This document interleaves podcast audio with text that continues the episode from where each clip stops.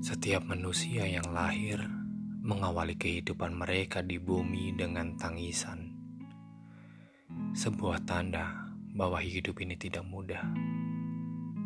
Namun, bahagia dan duka adalah murni tentang cara kita melatih pikiran kita menuju pikiran yang lebih tenang, menuju kebijaksanaan sedih seperlunya, senang seperlunya.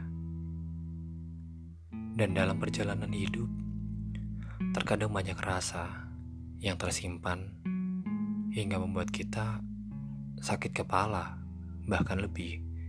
Maka, mengapa tak diungkapkan rapalan rasa